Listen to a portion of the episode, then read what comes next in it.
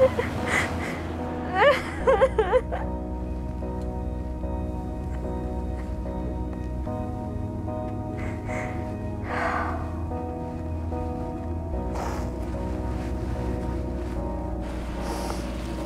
goodbye to Nick is like, I feel like my heart is like, literally like, it's never gonna be repaired. I just want to feel loved the way it's supposed to be, like the normal way. Like, why can't I just have a normal relationship? And trying to, you know, say things that men think are appropriate. And you know what?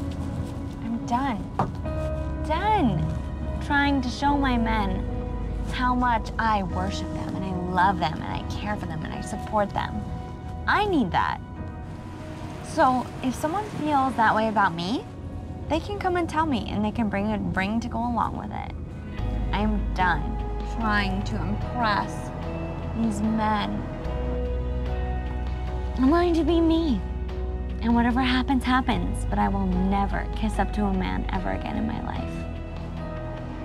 I'm tired, I'm done, I'm done. I want to go to sleep.